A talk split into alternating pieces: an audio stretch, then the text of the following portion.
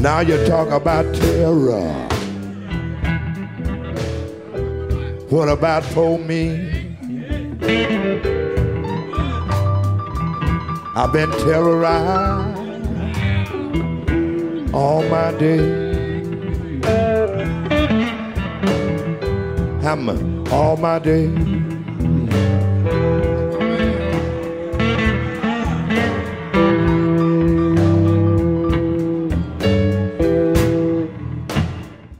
Is growing evidence that in the chaotic fighting that took place once Hamas militants entered Israel on October 7th, the Israeli military decided to target not only Hamas fighters, but the Israeli captives with them.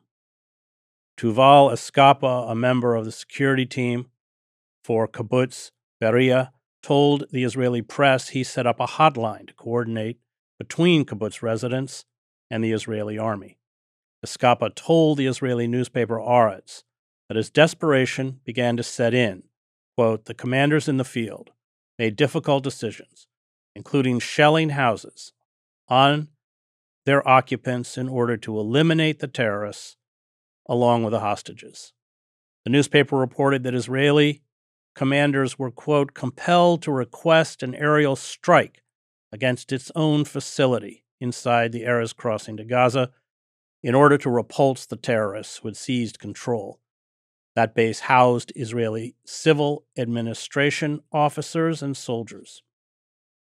Israel in 1986 instituted a military policy called the Hannibal Directive, apparently named for the Carthaginian general who poisoned himself rather than be captured by the Romans, following the capture of two Israeli soldiers by Hezbollah.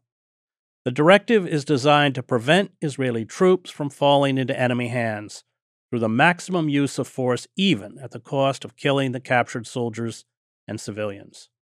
The directive was executed during the 2014 Israeli assault on Gaza, known as Operation Protective Edge. Hamas fighters on August 1, 2014, captured an Israeli soldier, Lieutenant Hadar Goldin. in response, Israel dropped more than 2,000 bombs, missiles, and shells on the area where he was being held. Goldin was killed, along with over 100 Palestinian civilians. The directive was supposedly rescinded in 2016. Joining me to discuss the reports of Israel shelling its own citizens with tanks and missiles is Max Blumenthal, who investigated this for the Gray Zone.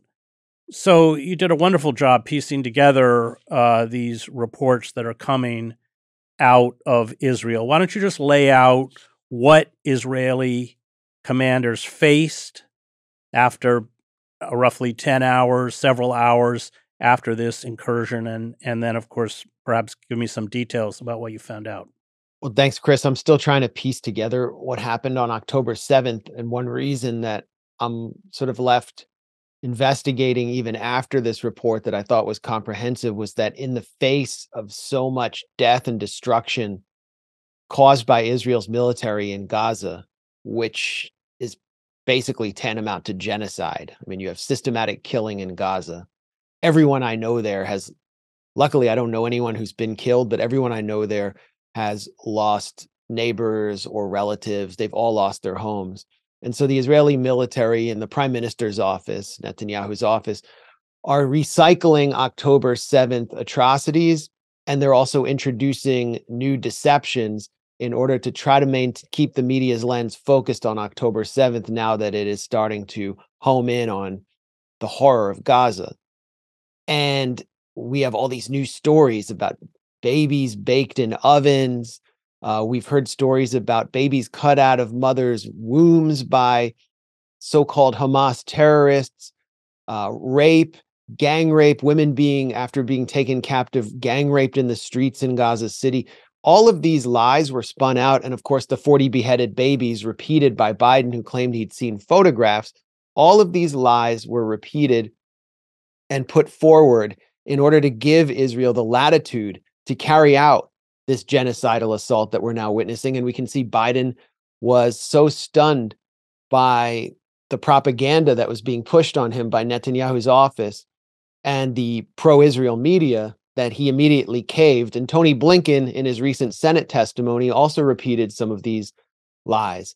So I'm still trying to unpack it because it's these lies that went beyond the actual killings and atrocities that were committed by gunmen from the Gaza Strip on October 7th that have get, made it possible for Israel to target and exterminate hundreds of entire families in the Gaza Strip, as well as hospitals and medical centers.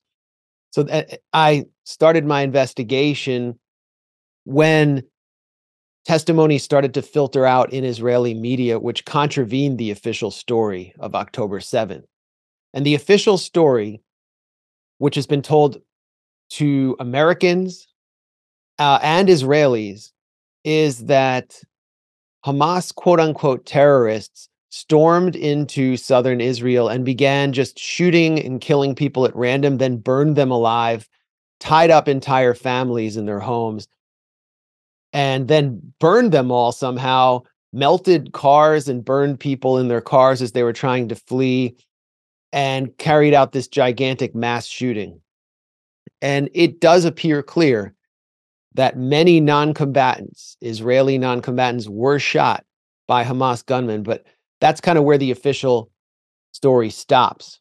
And what I was able to determine from these testimonies, as well as just a basic and visual analysis of the photos that the Israeli foreign minister and foreign ministry and prime minister's office were putting forward, was that Israel used disproportionate force on its own citizens in order to dislodge a politically driven uh, military offensive by Hamas and Palestinian Islamic Jihad, which was aim, aimed at extracting political concessions from the state of Israel, which had been besieging the Gaza Strip for 15 years. Um, so you read one of those testimonies, and I guess we can go into some detail about them and how I came to my conclusions. Yeah, let's go in because you in your article, which people can read on the Gray Zone, you print pictures, uh, and I mean I'll let you go from there. And just the photographic evidence seems to contradict the statements that have come out of Jerusalem. So it's important to understand that the main goal in this Hamas and Palestinian Islamic Jihad military offensive was to gather as many captives as possible, particularly Israeli soldiers, in order to trigger the kind of prisoner exchange that was witnessed when Gilad Shalit in 2011 was released, the Israeli uh, soldier who was taken in 2006, who was operating a tank outside Gaza, uh, was taken in exchange for 1,027 Palestinian prisoners, including the current prime minister of Gaza, Yahya Sinwar. So this entire Al Aqsa flood operation is understood through the Gilad against the backdrop of the Gilad Shalit prisoner exchange. So gunmen were sent with detailed maps to population centers and to military bases in the military bases, they were obviously given instructions to attack and kill Israeli soldiers who were maintaining the siege of Gaza. Uh, the much of the Gaza division, which has also been responsible for so many massacres inside Gaza over the years, was wiped out. Uh, the Nahal Oz, sorry, the Erez crossing. That it, you know, I don't know if you've been through there, yeah, Chris, many times, many times, yes. Okay, so yeah, because you've been to Gaza, I've been th- through there three times it is the sort of the nexus, the nerve center of the siege of Gaza. It's not only where you cross through if you want to enter Gaza and return to, or if you're a resident of Gaza, you'll have to pass through there to get medical treatment outside. Um, it's the home of the civil administration, the bureaucracy of the uh, panopticon style occupation of Gaza. So that was immediately overrun by gunmen as a military target.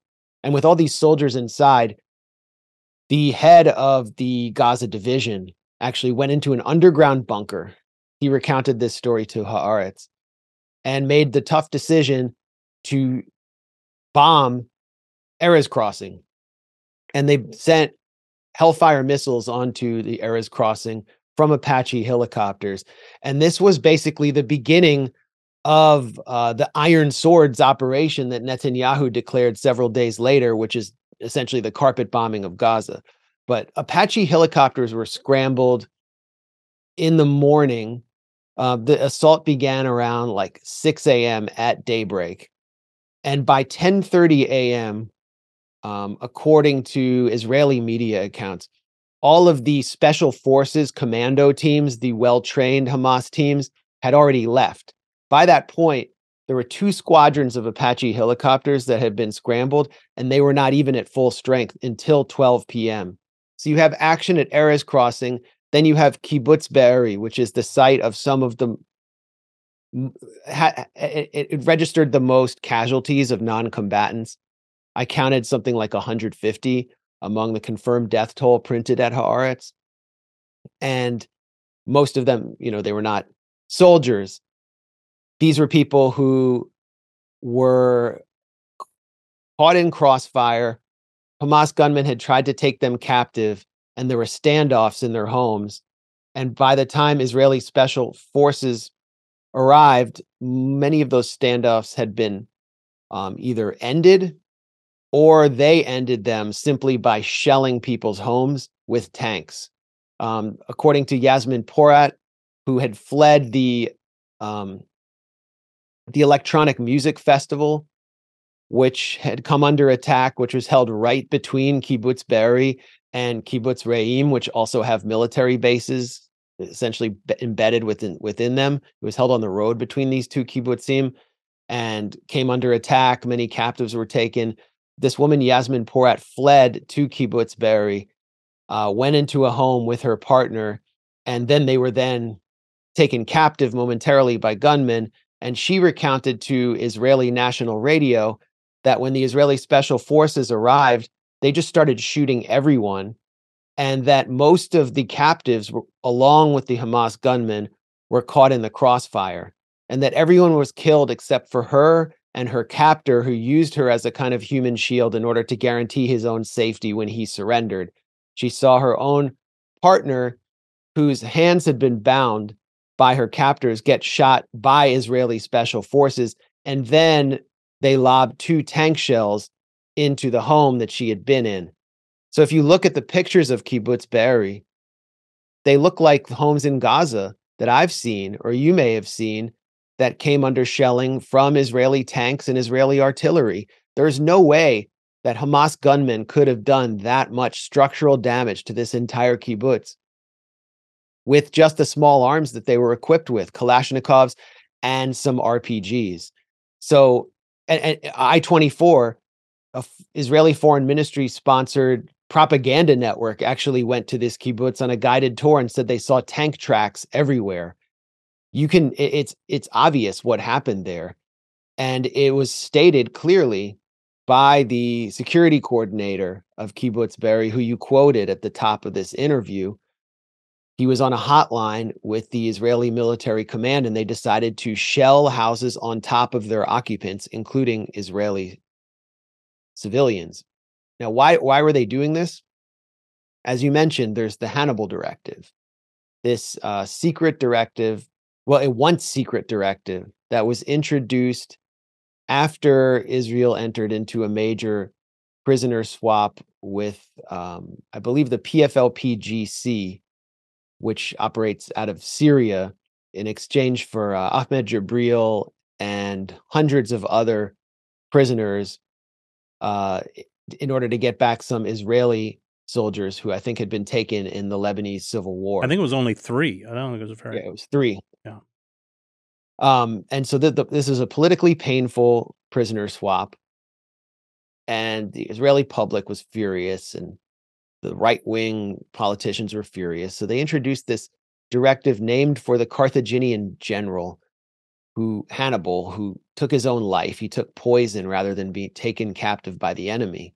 And it authorizes Israeli commanders to kill their own soldiers if they're taken captive by the enemy in order to prevent such a prisoner swap from taking place. And it was used again. This is kind of when it got exposed in 2014. August 1st, 2014, what's known as Black Friday in southern Gaza. And I was actually there in the aftermath of this massacre. A lieutenant named Hadar Goldin was taken by Hamas fighters. He was in the field. Israel broke a ceasefire and started attacking it, or, it, around the southern city of Rafah. And the Israeli military command authorized airstrikes, artillery strikes, tank fire to bring the full wrath of the Israeli military onto this area in order to make sure that this soldier did not get taken alive. And over 100 people in Rafah were killed in this massacre. Um, the morgues were filling up. It was hideous. I actually visited a hospital called Kuwaiti Hospital, which is now um, under attack again. And because the mortuaries were so full of bodies on this day, they actually had to bring in ice cream coolers to store the bodies of babies. Um, the doctor actually who interviewed me, who I interviewed about that, uh, his entire family was killed about a week and a half ago after he refused Israeli orders to evacuate Kuwaiti hospital. But back to the Hannibal directive, we have to question whether it was put into play on October 7th because we not only have the Erez crossing, where many soldiers were killed. And if you look at the aftermath, the roof was clearly brought down. Uh, there's serious structural damage to the roof of Erez Crossing. You have Kibbutz Be'eri, where there was tank shelling. And then you have these Apache helicopter pilots in the air who were stating in their testimonies he, in Hebrew to Israeli media uh, that they had no intelligence, no way of distinguishing civilian from combatant on the ground and yet they were told to empty their tanks, just completely unload their ammo, then head back to the base, get filled up again, reload, and then go shoot as many cars and people as they can on the ground. Pure chaos. Uh, these testimonies have been totally ignored, by the way, by Western media. What w- were they encouraged to kill captives or shoot cars that they thought contained captives? We don't know. What we do know is there were orders from the top to kill Israeli civilians if Hamas gunmen were around them in order to get the gunmen. And it's like the same doctrine, military doctrine that's being employed in Gaza. Any civilian is a target if they are the quote unquote terrorists next door neighbor. Israel actually calls it the neighbor policy. They don't know any other doctrine. They don't have any other means of targeting. So it's just and, and they weren't prepared, obviously, for this military onslaught. So they just went to their core doctrine of bombing everything in sight. And so that brings us to the third scenario. We, we talked about Erez crossing, Kibbutz Be'eri. Then you have um, the chaos of the Nova Electronic Music Festival. And it's there that it appears clear that after a lot of these um, Hamas and Palestinian Islamic Jihad commando teams had left, this is an element that's left out in a lot of Western media. Many people from Gaza just started streaming in, including like lower level, uh, lower level characters from the armed factions who may have had weapons but weren't part of the operation, weren't trained. Onlookers, people who just wanted to see what Israel looked like, to see the land that they their families had been kicked off. Um, and there were some heinous killings and you know you could see actual captives being taken by guys on motorcycles who didn't even have weapons. They were just grabbing people. Um, a lot of this happened around the, the nova music festival. There was a lot of shooting between festival security guards and various gunmen and a lot of people were killed. Um, but f- many people were fleeing the festival by car. There is video of some hamas gunmen stopping cars and shooting people but then you have all of these images that the Israeli foreign ministry put out of cars that are completely melted and their corpses inside are charred. And those to me are telltale signs of Hellfire missile strikes from Apache helicopters. And the Apache uh, crews, the squadrons, they put out video afterwards of themselves shooting cars, hitting cars with Hellfire missiles, and shooting people who were just pedestrians walking on the ground with cannon fire. We don't know who those people were, but if you look at the, I mean, a lot of the cars were heading back to Gaza, so they were very likely cars of people from Gaza who may have been taking captives, and so many captives or would-be captives were killed Uh, was one of them Shani Louk, this woman who the Israeli Foreign Ministry has been making such a big deal of, who was a you know festival party goer, uh, who was uh, attractive, and I think she was like a German citizen. And there's some video of her being taken. They say they found a skull fragment from her. Uh, was she, was she in a car that was hit by a Hellfire missile? Unclear, but it's very clear that many of these cars were hit by Apache helicopters, and the helicopter pilots said they had no idea who was in them. Uh, they were shooting people also on the other side in Gaza as after they entered uh, af- by by the afternoon of October 7th. It's very clear to me that many people were killed, many Israelis were killed by Israeli forces, along with many active duty uniformed Israeli soldiers who were actively engaged in the siege of Gaza who were combatants. I just want to buttress that I uh, went into Kuwait after the first Gulf War and drove up the highway of death, and which was miles and miles of Iraqi military vehicles, all of which had been hit by Apache helicopters. And when I saw uh, one of the pictures, one of the images of a car with two completely blackened corpses, that is what I saw in vehicle after vehicle after vehicle going into Kuwait. Some of these images, which were disseminated by the IDF, have been removed. And maybe you can explain why you think they were no longer made available to the public. Well, when I first went to Gaza in 2014, in the midst of Israel's 51 day long assault on Gaza, I came across a car that was just on the roadside that had been roasted by a Hellfire missile, along with its driver. The driver's body had been removed, but it was undoubtedly charred and you could actually see his sandal melted into the gas pedal.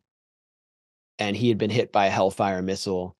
I published i put the picture eh, i embedded the picture in my article just to compare it to the vehicles that the israeli foreign ministry was pointing to as evidence of hamas savagery and it's identical.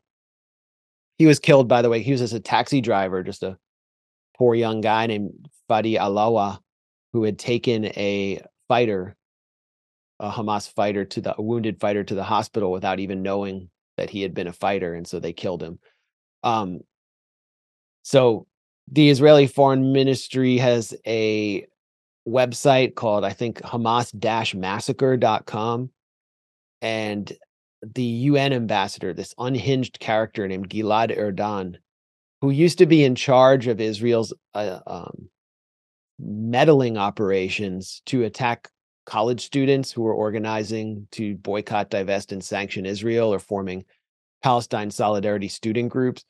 Gilad Erdan whipped out this uh, QR code at his UN address, I think about two weeks ago. And the QR code was supposed to lead to a Google Drive folder that contained all these images of, you know, charred cars, melted bodies, and all sorts of other atrocities that Hamas had committed but all the pictures eventually disappeared. My initial read was uh, that they concluded that these a lot of these pictures were either fake or they depicted they could have even depicted um, Hamas fighters who had come in and been hit by Hellfire missiles. Uh, but then Gilad Erdan, in embarrassment, later said that uh, there was a there was a technical error, and he tried to repost the images, and that makes sense because they have no shame. They lie relentlessly, shamelessly, and so it, it didn't seem like they actually deleted them out of shame. They deleted them because of a major technical error, which is also ironic because Israel's supposed to be the technically savvy startup nation that's teaching the world through innovation and creativity uh, how how we can uh, enter the AI future, but they can't even maintain a simple Google Drive.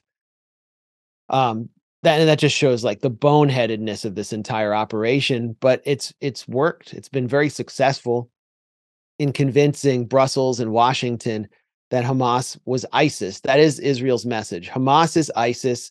They're irrational. They aim to simply kill jews. They don't have any political demands and the only response to them is the response that the us what is is the response that the U.S. waged on ISIS after supporting ISIS, by the way, in Syria, which was to destroy much of Raqqa, ISIS's base of operation, as well as Mosul in Iraq.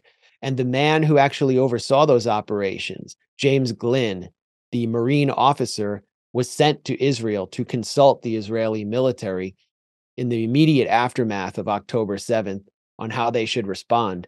Now the Pentagon's sort of pulling back and saying, "Whoa, this is a little bit crazy for us. Even we don't even know where you're tar- what you're targeting, where you're targeting coming from." But they they gave him the green light because they fell for the propaganda shock and awe campaign of these photos.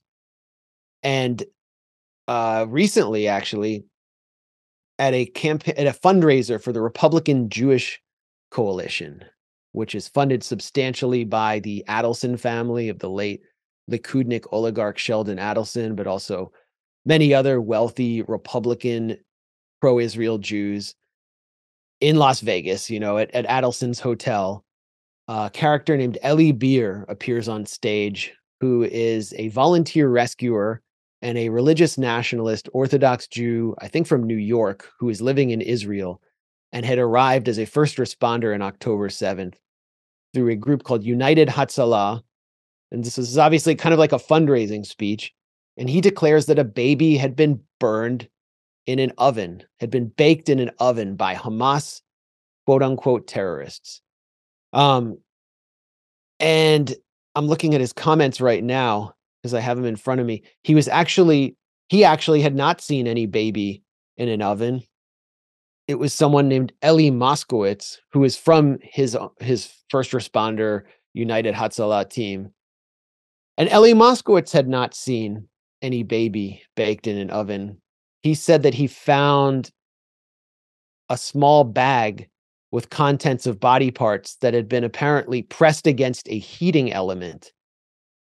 Um, and these body parts were displayed by Netanyahu and and filtered out on Twitter and sent to influencers by the Israeli Foreign Ministry and the PM's office after Netanyahu was embarrassed by the retraction of the story about 40 beheaded babies. So if we go back to like October 8th, CNN and Biden begin telling this phony story about 40 beheaded babies. They are both forced to retract. Netanyahu puts out an image of some burned body parts, says it's a baby, and then flash forward to this fundraiser in Las Vegas where these first responders are saying that there was a baby baked in an oven based on body parts they had in a bag, which were pressed against a heating element. Now, put two and two together. What kind of heating element could have created that much heat to char a body part, which didn't even belong to a baby, but was put forward by Netanyahu to save face? It was likely a Hellfire missile and body parts that had been blown to bits by a Hellfire missile, which could have were likely an Israeli citizen, but could have been someone from Gaza, are being put forward as an Israeli baby. But there's only, if you look at the confirmed death count, only one Israeli baby was killed. Uh, and it's, you know, horrible and tragic. There's a 10 month old baby named Millie Cohen who was accidentally shot by a Hamas gunman in an exchange of fire. And more reporting will come out about this. But you can look at the confirmed death toll at Haaretz. There's no other baby. There's no baby burned in an oven. No one's even saying that. So what we're what we're looking at is the most horrific, lurid propaganda, which is bogus, all derives from apparent friendly fire and is being spun in order to justify the actual beheading of babies with missiles in the Gaza Strip, and the extermination, the systematic dis- extermination of an entire society. I mean, a senior security source, Israeli security source, told Yediot, Yediot Ahronot, the top Israeli tabloid, that 20,000 people had been killed in Gaza. I personally think that could be an overcount, and they're just trying to boast to the Israeli public about how many people they've killed to satisfy the bloodlust of the public after October 7. But if that's true, that's like 1% of the entire population, which is definitely qualifies as genocide. So this propaganda has been used to justify the realization of the lie.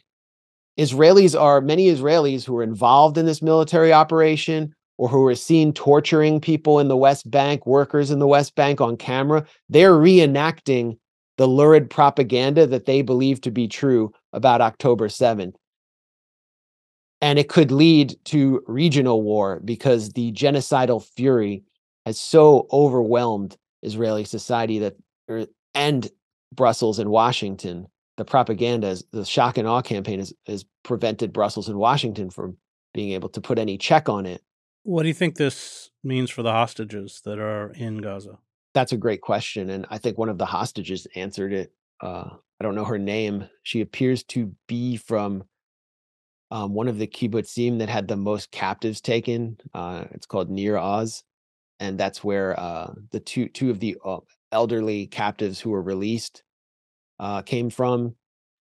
And she, you know, it's it's a kibbutz that has many people from the more from the left of the Israeli political spectrum who would be critics of Netanyahu come from. So he may not be Netanyahu, his government, and the Israeli population may not be very favorably disposed to them.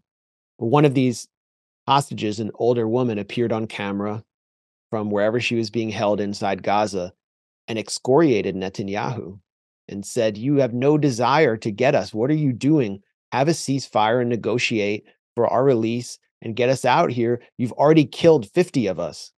And that is correct. At least 50 captives have already been killed in these blitzkrieg like Israeli bombings where they're using 2,000 pound bombs and like GBU 82 bunker buster bombs, or sorry, Mark 82 bunker buster bombs. So I don't think they'll make it out alive. It would be a miracle if they made it out alive.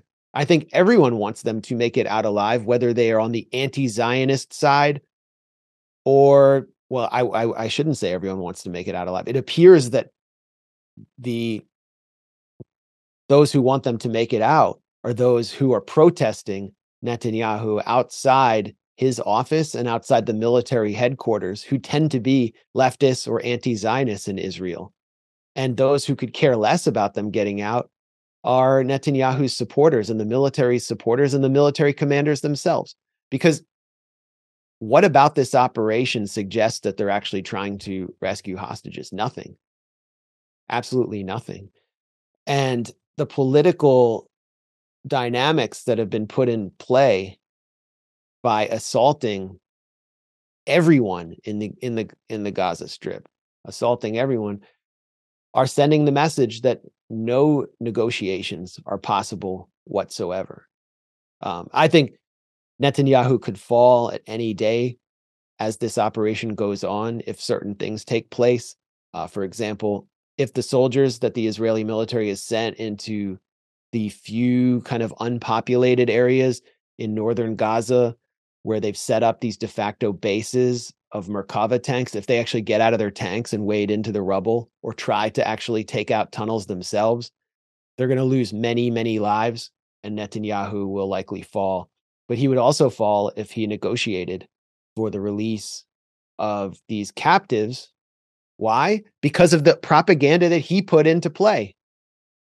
The propaganda was so extreme and so lurid, and they went so far beyond an already horrific reality on October 7th that the Israeli public has been whipped into such a fervor that they would not stand for any negotiation with Hamas. So the only objective that can be put forward, which has been reinforced by Tony Blinken, is regime change in Gaza. And regime change in Gaza means months and months of grinding genocidal war in which no captive could possibly survive. Isn't it straightforward? They took the captives because they wanted an exchange, a prisoner exchange.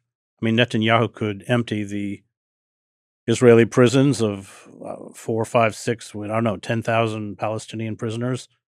And they would get their, the hostages would go home, wouldn't they? Yeah, I mean, it's not, this isn't about Hamas per se. Hamas does have the political mandate to carry out an armed struggle. That's why it was elected in 2006, including by people who are not necessarily Islamists outside of its base. They actually won cities across the West Bank. It wasn't that they won Gaza, they won all of Palestine that was able to vote. So their mandate is to do armed struggle to resist, where the Fatah and the Palestinian Authority basically gave up. And they're going to continue doing that. But Palestinian armed struggle has always been driven by political demands that were essentially rational and were related to ending ethnic cleansing and ending uh, the military occupation of Palestinians. The leadership of Hamas put forward clear political demands at the beginning of Al Aqsa flood, as they did in 2014 during Operation Cast Lead. And they relate to preventing the incursions of fanatical religious nationalists to the Al Aqsa compound, the third holiest site in Islam. They relate to ending the siege of Gaza so that they can actually determine, they can enjoy some sovereignty. They can actually fish in their own seas. They can have an economy. Uh, they can visit Jerusalem. Emptying the Israeli prisons where something like 1,500 Palestinians are now held without charges. 700 Palestinian children pass in and out of these prisons every year. There are currently at least 150. Now there's probably 200 Palestinian children uh, being held in these jails. They're hostages. They've been kidnapped. I've I've gone to their trials in the Israeli children's courts, and they're kidnapped in their own beds. Ahed Tamimi was just kidnapped. She, uh, you know, I've known her since she was a, a child, and her village, Nabi Saleh, has been waging this unarmed struggle against the Israeli occupation in the West Bank. Her dad was kidnapped, Bassem, who's really the leader of that struggle and is an international, kind of an international hero. And so it all it relates to the whole occupation. And the only way that they could trigger some kind of negotiation, they believe, was by taking captives because all diplomatic channels had been cut off the the entire West had declared Hamas a terrorist organization that could not be negotiated with. So the only way to spur negotiations is through violence. And that's what they did. And what they what they've done is force the essential dynamics of Zionism into an accelerated mode. Because Zionism as a settler colonial movement based on an anachronistic ideology, uh, Herrenvolk ideology from like turn of the century Europe is unable has demonstrated its unwillingness to accommodate with the native population as it seeks to consolidate its settler colonial presence and so it must move towards genocide as all other settler colonial movements have done and so that's where we're at. We're, that's where we're at right now is the phase of whether Israel will be able to finish the job that it began in 1948 or not. And I think we were we're any negotiations that could have taken place with a rational authority are off limits. And this is also an obvious failure of American and Western leadership uh, to recognize not only what they're dealing with in the Gaza Strip, which is just yet another Palestinian faction that is using violence to spur to spur uh, political momentum because all diplomatic means had been cut off for them, but also what they're dealing with in Israel, where they are dealing with a fundamentally genocidal political movement and a genocidal society. This Israeli society is primed for genocide. You can look at the viral videos, the videos that are going viral in Israeli social media are parents actually enlisting their own children as props to mock Palestinian children who are dying, uh, dressing them up as you know muscle as in hijab to mock Palestinian girls who are dying, who are being starved, who are thirsty because the water has been cut off. There's a new trend started by an Israeli journalist from Channel 13 in Israel of uh, mocking Palestinian prisoners in the West Bank who were detained for eight hours and forced to listen to a children's song endlessly to torment them. And and you know they they dance around mocking the video of the prisoners. The singer of that children's song was brought to perform in an Israeli military base you can look at the footage of all the pop singers appearing at military bases or in the so-called Gaza envelope where reservists are preparing to go into Gaza. And it's just straightforward genocidal anthems about reconquering Gaza, driving out its inhabitants, and and and, and reestablishing Israeli settlements that are even bigger than the former settlement of Gush Katif. the Israeli Ministry of Intelligence has even introduced a think tank's paper which calls for the full ethnic cleansing of Gaza and forced transfer of its residents to Egypt. They put it forward as an official blueprint for the aftermath of this operation that they call Iron Swords. So that's what the that's what the US has green lit here. And by trying to spur some basic political momentum and relax uh, relaxation of the siege, I think Hamas might have just agreed to a relaxation of the siege to be able to deliver something for their constituents. By trying to do that with violence, when all diplomatic channels have been cut off, what they've done is forced this conflict into its final phase. I don't think Israel will stop before it believes that it has finished the job of, that it began in 1948. Great. That was Max Blumenthal from the Gray Zone. You can read his article, October 7th Testimonies Reveal Israel's Military Shelling Israeli Citizens with Tanks and Missiles at the Gray Zone. I want to thank the Real News Network and its production team Cameron Granadino, Adam Coley, David Hebden, and Kayla Rivera. You can find me at chrishedges.substack.com.